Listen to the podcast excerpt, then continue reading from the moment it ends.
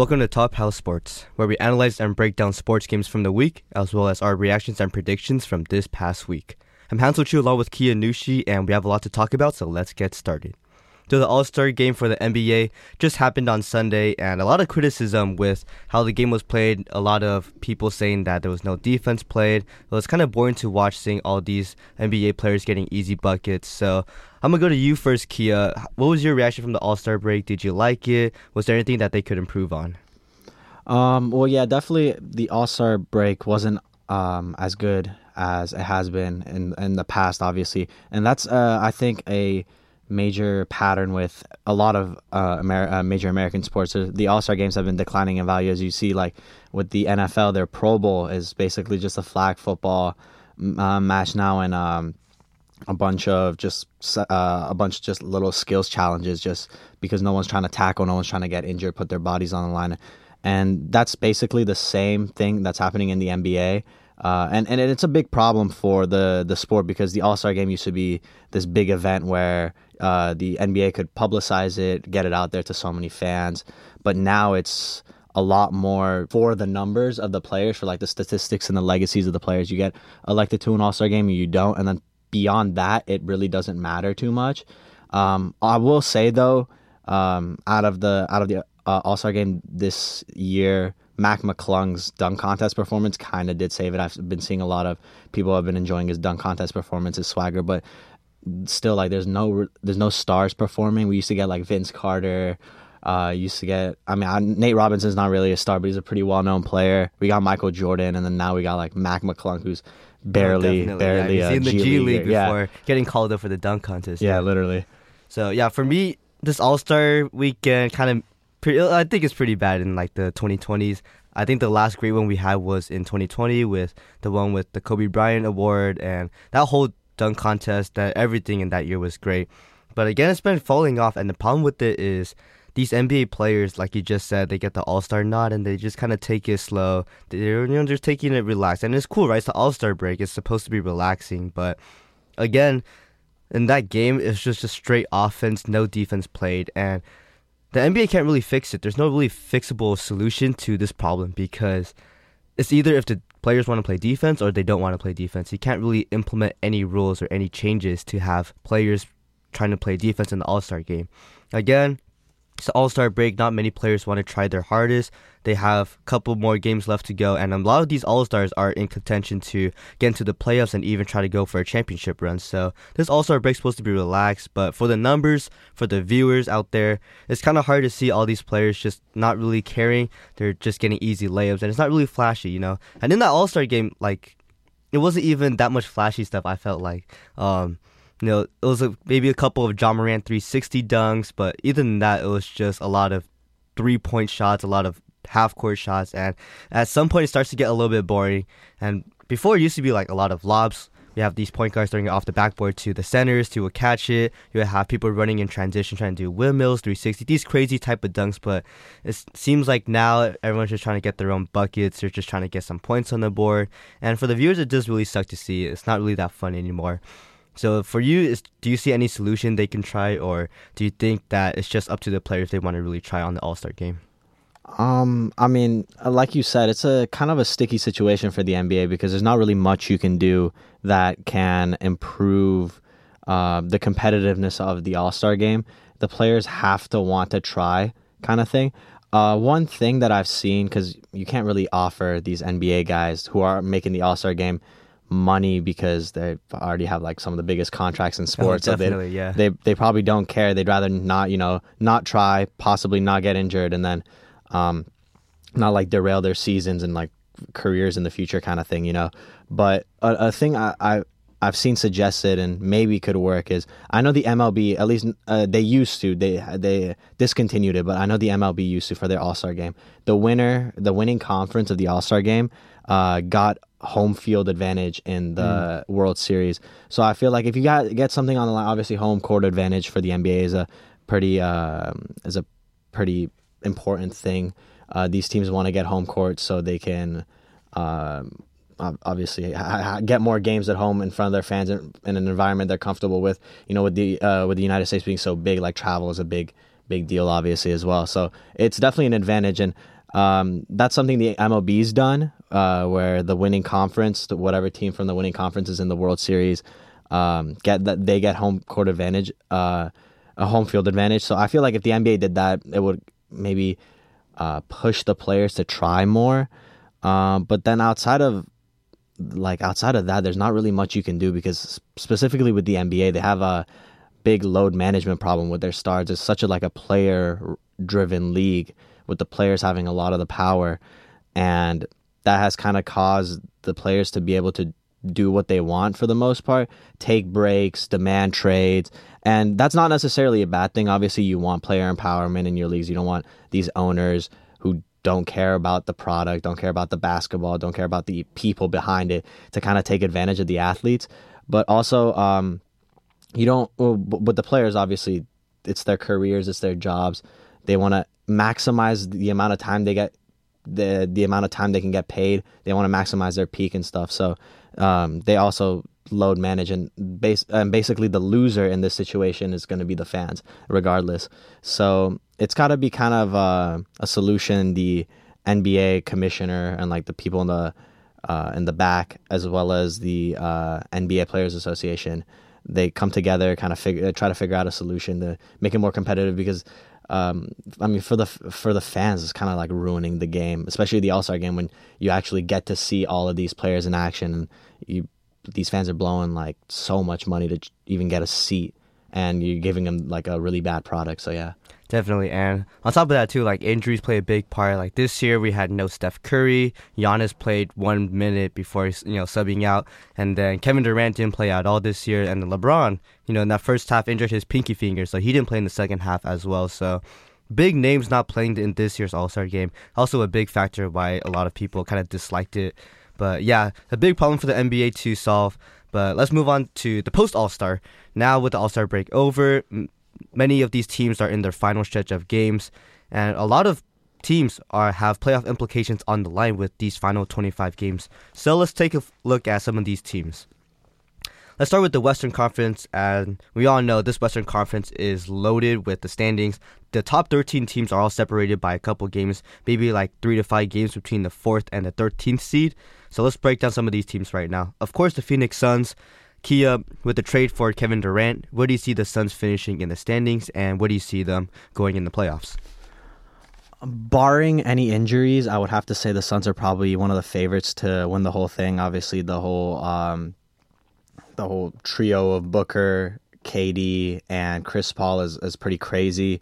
Um, they got rid of a lot of their depth, so that's that's going to be a problem. But uh, they they definitely have the best starting lineup out of anyone else in the NBA so far with uh, Booker, Chris Paul, Ayton, Kevin Durant, and then I would assume it would be like T.J. Warren or Terrence Ross at the at, uh, as that fifth player, who, who both like pretty uh, valuable role, role players. So I would I would kind of push to say that they're one of the favorites. Uh, barring any injuries, obviously, you know, and any one injury can derail their season because they have no depth.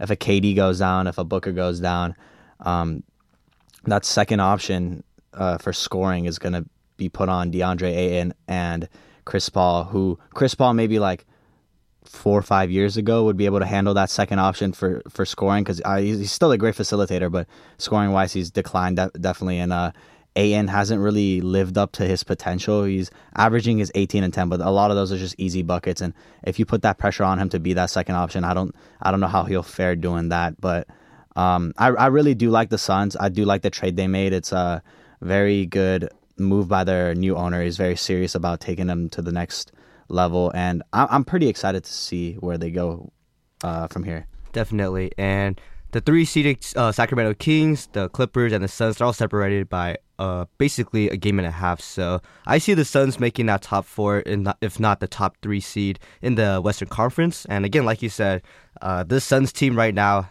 is either championship or bust. There's no in between. It's either they win it all or they don't because they have literally all their star players now with Kevin Durant, Booker, Chris Paul, DeAndre Ayton.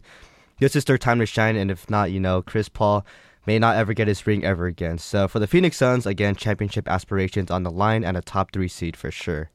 And let's move on to another team, uh, the LA Clippers. I don't know if you heard, but Russell Westbrook looking to come to LA, and they also made pretty big acquisitions as well in the trade deadline with Eric Gordon and Bones Hyland. Very great, solid role players. So we all know the Clippers very deep in their bench, very deep in their depth with star players like Paul George, Kawhi Leonard.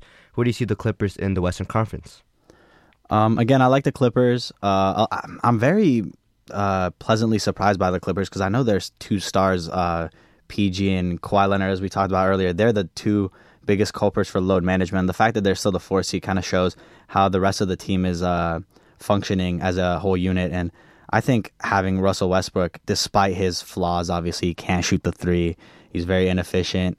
Um, he is pretty streaky. That'll that'll definitely help him because they don't really have a point guard to kind of run the floor for them. If um, uh, on that second unit or even for the first unit, uh, giving the ball to Kawhi and Paul George, they can definitely get a bucket on their own. But the ball move, but they're they're gonna have to slow the game down. The ball movement would definitely decline, and having Russ, who's kind of like a running gun uh, type of guy, he would definitely help with their pacing because uh, they'd be able to get the easy buckets on the fast break, and then they'd come back and play pretty great defense with Kawhi and Paul George being some of the better defenders. So I I think they they have potential um, with the whole, uh, but I don't know if they're built like health wise to kind of compete for a championship at this current point in time. I know Kawhi's uh, availability has really declined since this championship in Toronto, and uh, I feel like the second he kind of got that and he got that big payday with the Clippers, he was he's kind of um, put basketball on a back burner, just done what he just done what he was, and honestly, like a little bit deservedly so. Like you you you brought a championship to someone to an organization that didn't expect it, and like really good. Congrats definitely. And the Clippers, it always seems like they have the most well balanced team in the entire NBA year after year. But it always seems like it never works out, whether that'll be health wise, some of the players getting hurt. They just never been able to make that finals run. And this year, again, like they do have finals aspirations. They probably, again, like they have one of the well, most well balanced teams in the entire NBA. But when it comes to the playoff times, it just seems like they can never piece it together, whether that be the health, with the players coming together on the same page. Again, it's a lot of questions with the Clippers. And again, like you talked about, their age is not one of the youngest, it's probably one of the older teams in the NBA. You have veterans Eric Gordon, Paul George, Kawhi. They're all like getting up there in age. So for the Clippers, the main uh, X factor would be the health. If they can all be healthy, I really do think they can make the run to the finals, but again, health is going to be a big question for them. And I think the biggest surprise in the NBA so far is the Sacramento Kings, right now sitting at the number third seed in the Western Conference. But with all these, you know, trade acquisitions in the Western Conference, where do you see the Kings in these final stretch of games? I think the Kings are like the that one classic team um, that every year does really well and uh, the uh, like in regular season play. Like I know uh, if you look back a couple years ago, the Hawks used to always be at the top of the Eastern Conference, and they would never really do anything in the playoffs. And so far, I feel like the Kings are that type of team, just because they don't. Uh, they don't have anyone who really has playoff experience. Uh, De'Aaron Fox never been to the playoffs. Obviously, the Kings haven't been to the playoffs in sixteen, I think sixteen or seventeen years or something yeah. like that and Domantas Sabonis. Um, I, I, am not sure if he's he made the playoffs with uh, Indiana, but even if he did, like that's still Indiana. There's, yeah. there's not really a lot, a lot of playoff pedigree uh, in that team, but they are uh, really young, very exciting um, team that has potential. I really like their coach. Um, he's definitely brought the team together, kind of you know, really instantly kind of changed the fortune of the franchise around because they were probably the worst run team in sports Definitely, for yeah. uh, for a long time, and now you know it's looking up. Uh, I don't really think they have that much of a shot in the playoffs this year. They'll probably make four a three, four, five seed around there, and then in the playoffs, it'll. I don't want to. I don't want to say it'll fall apart, but I, I think they'll struggle to, you know, get it going. However, um, I will say they they do have an exciting lineup, and I think they can compound. Uh, like I think if they can get if they can land some players, um, they'll definitely be able to build upon this really good foundation that they have. The problem with that is they are the Sacramento Kings, and if you're gonna pick any team to play for in California as an NBA player, I don't. Uh, with all due respect to Sacramento, I don't really think you'd want to live in Sacramento. You'd rather either live in the Bay or down south in LA. Um, so the Kings would probably be like your lowest option. So the best way I feel that they can get push for that championship would be through a trade, getting rid of their picks, um, kind of like what the Raptors did with Kawhi, and then hope that it um, it'll kind of the pieces will fall in, uh, the stars will align, and everything will fall into place, and then maybe a couple injuries to Eastern Conference teams, and then you you'll have a have a shot to you know get that championship. Definitely, Sacramento Kings again, very young team, and I do agree with you. They're probably going to drop down a little bit in the standings with all these great teams coming up in the in the West, and you know the lack of playoff experience. I don't think they're going to be able to make it out the first round. But again, they're a very exciting young team, and you know we'll see where they go in the near future. And we already talked about the Dallas Mavericks with Kyrie Irving. They're one of the better teams in the West now with you know Luka and Kyrie. And I talked about this in a couple episodes ago with you know how Kyrie's going to mesh with Luka Doncic, and I know you saw that one play where it came down to the final play. Luka and Kyrie almost seems like they're playing hot potato with the basketball. I really like that though, even though like they did get the shot off. But it kind of shows that both of these star players have you know their mindset up that hey, we're not going to play for our own statistics. We're not going to play for ourselves. We're going to play for something bigger than us, and that's going to be for a championship. So. The Dallas Mavericks, I think they should be able to make a top five seed in the Western Conference. And I think once they start getting chemistry together with Luka coming back from injury, with Kyrie also playing more games, I really do like the Dallas Mavericks. I think they could be a dark horse contender in the Western Conference. Two more teams now for the West. Uh, start with the Golden State Warriors, the reigning champs. Right now, sitting at the ninth seed, and this season has just been a constant up and down for the Warriors. Uh, Steph Curry getting injured, coming back, and now injured once again.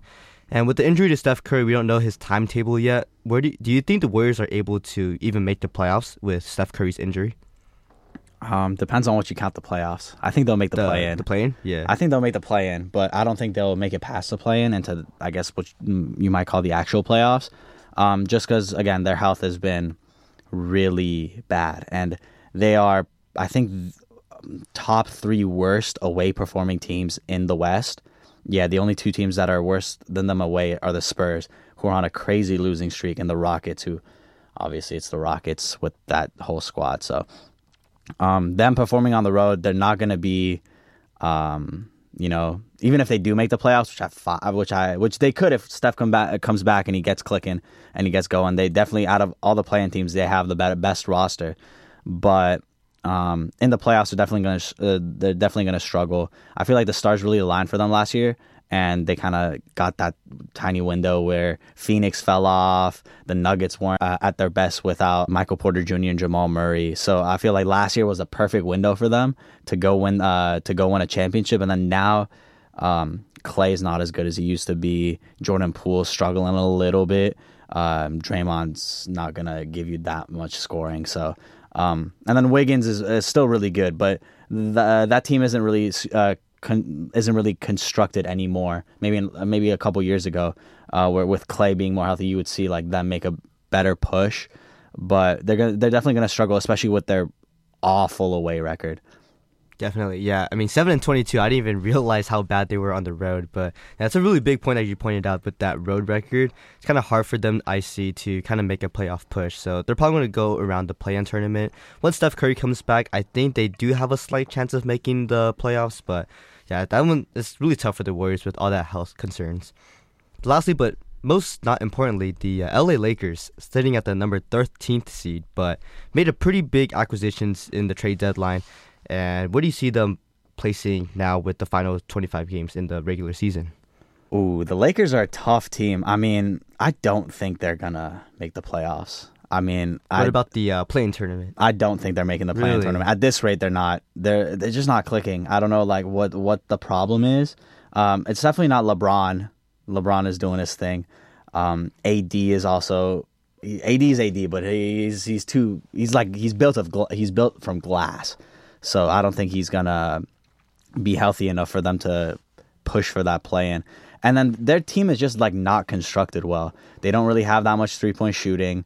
Um, they don't. I mean, they got rid of Russ, uh, who I mean, kind of rightfully so. I get it, but they um, don't have any three point shooting outside of LeBron. There's not really that anyone else who can re- handle the rock. Obviously, they got D'Lo, so he can he can kind of handle handle the rock.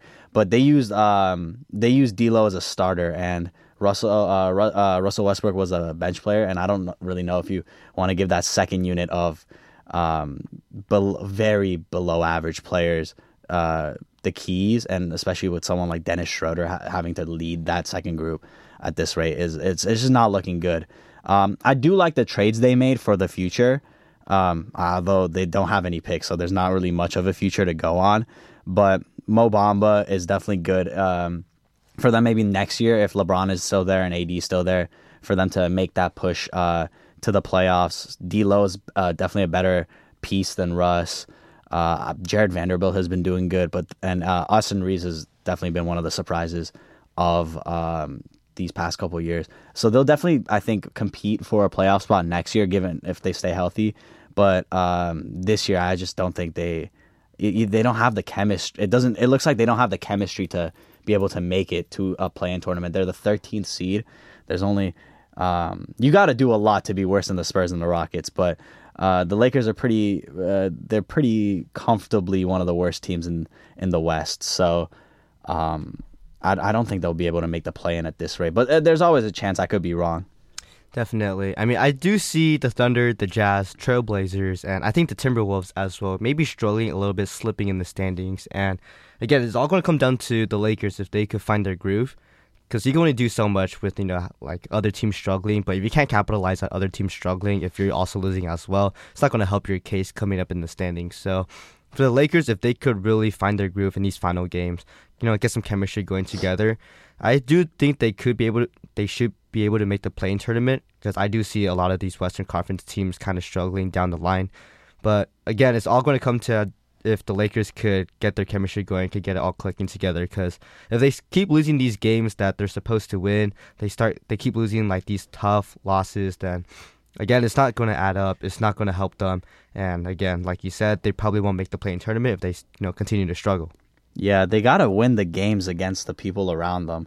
Like they have a game against the Timberwolves coming up. They have to win that. They got a game against uh, the Thunder on, on the 1st of March, they got to win that. The Warriors on the 5th of March, they got to win that.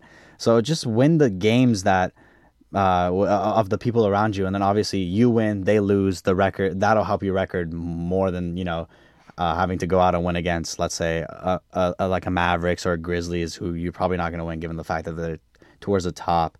Um, so as long as they, you know, can get some wins under their belt, at like a certain point, get get a little bit of a run going, they can definitely they'll be able to contend. And I, I do think their team is a little bit constructed a bit better now, but a lot of those contracts that they had is it really it's a struggle for them to offload it to reset, and then if they, if they do decide to blow it up with um, obviously like with LeBron probably gonna leave, uh, who's probably gonna leave after Bronny comes into the league, um, it's gonna be difficult because they have zero future. So yeah, one championship yeah. out of like that whole the of LeBron coming to the Lakers is a little bit is a little bit underwhelming. I can't lie. Yeah, that's true. And let's move on to our last segment. And you wrote an article last week about uh, one of these soccer players, and I'm gonna just let you take the reign, and I'm gonna let you break down your article for us. Yeah, for sure. So uh, basically, this week for the Highlander newspaper, I wrote an article on, uh, m- I mean, mainly targeting Mason Greenwood, who's a soccer player uh, for Manchester United, um, and the fact that um, his uh, charges he he was accused. I mean, first of all, I, I would like to give like a little bit of a contact warning, uh, just because this this could be kind of heavy stuff to hear. But uh, he got his charges dropped of suspected assault and rape of his girlfriend, who um, who uh, rele- last year released rec- uh, videos, pictures, and recordings of herself beaten badly, bruised, and uh, in the uh, audio recordings, uh, Mason Greenwood was obviously forced. Uh, it, it, was pretty clear that it was he was forcing himself onto onto her. Um, so obviously, disgusting stuff. We don't we we never like to hear anyone committing these acts, but. Uh, and and and the second those allegations came out, he got dropped by Nike, he got suspended by Manchester United. So kind of everything around him um, and he got arrested by uh, by the police. So that that was good. But then uh, I think just one or two weeks ago, his uh, charges were dropped because his uh, because the girlfriend, the victim, um, refused to testify against them in open court, and they're back together. So again, another one of those sad instances where the abuse abusee uh, goes back to the abuser, and uh, that kind of cycle of you know going back to your abuser and forgiving them is is a really unfortunate situation that we see it happen a decent amount. But mainly, the point of my article was the fact that uh, following his charges being dropped, there were uh, like a there was a big debate on whether he should be um, let back into the team. He is, and a little back uh, backstory on Mason Greenwood. He is 21 and he's regarded as one of the best like youngsters uh, in world football or world soccer. Uh, so he definitely, I mean, he has the potential to make the team great. So the debate kind of stems around is like, what is uh, morality? Uh, what is, what is moral? What should you consider when um, considering like a player playing for your team? Um, and me personally, I I find the fact that there is a debate really disheartening and kind of disgusting. I don't think he should be allowed anywhere near the team or a lot to be played again because regardless of his charges being it, it was it wasn't because he was acquitted it was because his charges were dropped because his girlfriend refused to testify against him and there were there's public you can definitely go and search them up I, I don't recommend it because it is pretty heavy stuff but uh, he was uh, of um, his girlfriend being like very uh, being obviously physically abused like bruised bleeding and then the rec- uh, the audio recordings are pretty disgusting uh, uh, a pretty tough listen as well um, but also, like I, the main point of the other article was uh, stemming around the culture of uh, fans uh, forgiving athletes, or not even forgiving athletes, condoning athletes' behavior uh, if they can provide uh, value on the field, on the court, um, or wherever the sport is played. Um, if they can add that value to the team and help the team achieve glory, and that's not something that I believe that that's a part of uh, sports culture that I believe needs to change because sports has been uh, the great uniter in the world. Obviously, you see the Olympics where people um, come together, people from differing backgrounds, races, opinions. They come together and they are able to compete uh, against one another in, in a test of athletic skill. And that has made sports a lot more accessible to everyone. And as we see, a lot more children are getting into sports, a lot more uh, women are getting into sports, and that's a very beautiful thing to see. And having someone like Greenwood coming back into the team, playing at one of the biggest clubs in the entire world, uh, in front of around eighty thousand every week, as well as being watched by over, by millions of people every week on uh, YouTube, on TV. Um, that doesn't really set an example that we want to uh, the next generation of athletes. You're kind of telling them that the uh, this is okay as long as uh, you'll get away with whatever you need to get uh, whatever you want to get away with as long as you're you know you're good at what you do um, and and that kind of that's first of all sets a, sets a bad example to children but also uh, tells women uh, tells women that we don't value you we don't appreciate you um, that you do not matter as much as let's say the three points that this the the or the goals or whatever that this person might add to a team uh, so kind of going about and like talking about uh, the, the article was focused around uh, kind of trying to change that culture um, so that we can ha- hold athletes accountable for their actions. Obviously, Greenwood is the most recent example, but we've seen examples of athletes doing like horrible stuff uh, or uh, being accused of horrible stuff and then being let off and coming back into um, the team and making millions and millions and playing in front of people. The most, I feel like, the most publicized example of this recently in American sports has been Deshaun Watson. Obviously, I think 27 women accused him of um, sexual assault, and he did not get, uh, he didn't get charged with a crime. Um, and now he's making what I think like 40, 45 million a year uh, playing for the Browns. So it's obvious that it's it's obvious to a lot of people, and it kind of shows that we only value athletes for their performance rather than who they are as human beings. Um, and I don't think we should be we should really like reward these types of people. Definitely, and you know it's tough, man. Like it cut like the punishment goes into two ways. You have, of course, when you get accused of these kind of stuff, it goes to like the authorities in the state, the city. They take care of that. But on top of that, too, right? If that does, if that's not enough, if all the charges get dropped, then you have to handle it with the league of that specific sport, and then also the owners of that team as well. And you know, it's tough because usually when that happens, when the charges get dropped, then you know the the league or the the owner of that team that player is on, they only give a max of basically a year or two of suspension, and they're probably going to get back into the league. So the most they do is just not play for a couple of like years, one or two years, and they're right back where they were. So it's an unfortunate situation. I do agree with you. This needs to change, and you know, it also comes down to the owner, right? Like what is perceived, what is their definition of morality. I know it's a really tough decision for them to make too, because especially if that player is again a star player, a great player, it's going to be a really difficult decision for you to. Are you going to go with your values, your morals, or are you going to do what's best for the team, and that is to bring him back and you know do what your ultimate goal is, and that is to win a championship or a you know something at the end.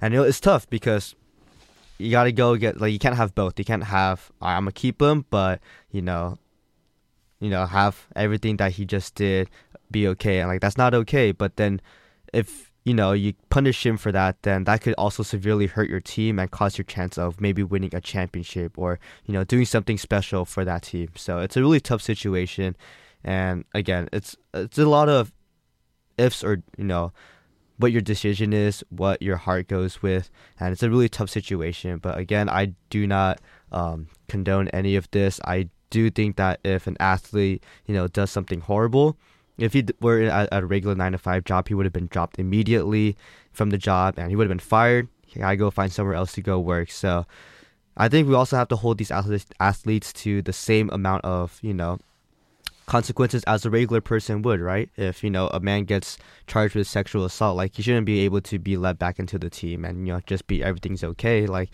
he's got to have some time off. He's probably have to go find another team, like, or maybe he shouldn't be even playing the game of that sport ever again. So a tough situation once again, an unfortunate situation.